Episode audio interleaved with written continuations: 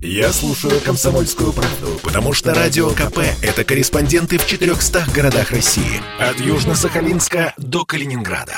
Я слушаю «Радио КП» и тебе рекомендую. Россия и Беларусь. Время и лица. Здрасте, здесь Бунин, и сегодня я расскажу вам сказку. Но точнее не прям-таки саму конкретную сказку, а скорее о том, чем и кем славится белорусский фольклор.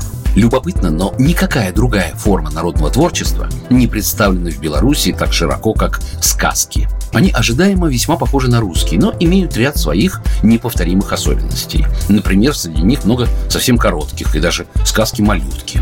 Если в русских народных сказках значительная доля приходится на волшебные сюжеты, то подобный сегмент у белорусских намного меньше. А вот животные герои везде и всюду. Среди них лисица-хитрица и муха-пиуха, коза-обманщица и кот Максим, дрозды, курочки, воробьи, волки, собаки и, конечно, белорусские зайчики. Пожалуй, одни из главных персонажей устного народного творчества. Белорусские сказки начали свой путь в литературу довольно поздно. Собирать и записывать их стали лишь в начале позапрошлого столетия, а первые печатные сборники и исследования сказочного материала появились только в середине 20 века. Интересны и разновидность сказок. Те, что имеют много общего с легендами. Они в доступной форме преподносят версию того, как образовалось то или иное явление.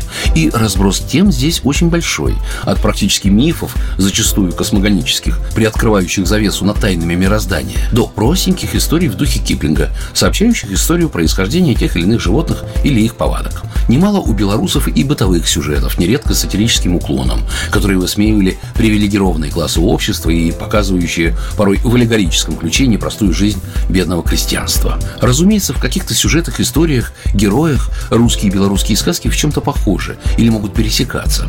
Помните русскую историю про вершки и корешки? А у белорусов есть сюжет «Воробей и мышь». Живут по соседству, воробей под стрихой, а мышь в норке в подполе. И задумали они ляду копать, хлеб сеять, ну, потом еще что-нибудь. Ну и, как помните, стали договариваться, кому по итогам что достанется.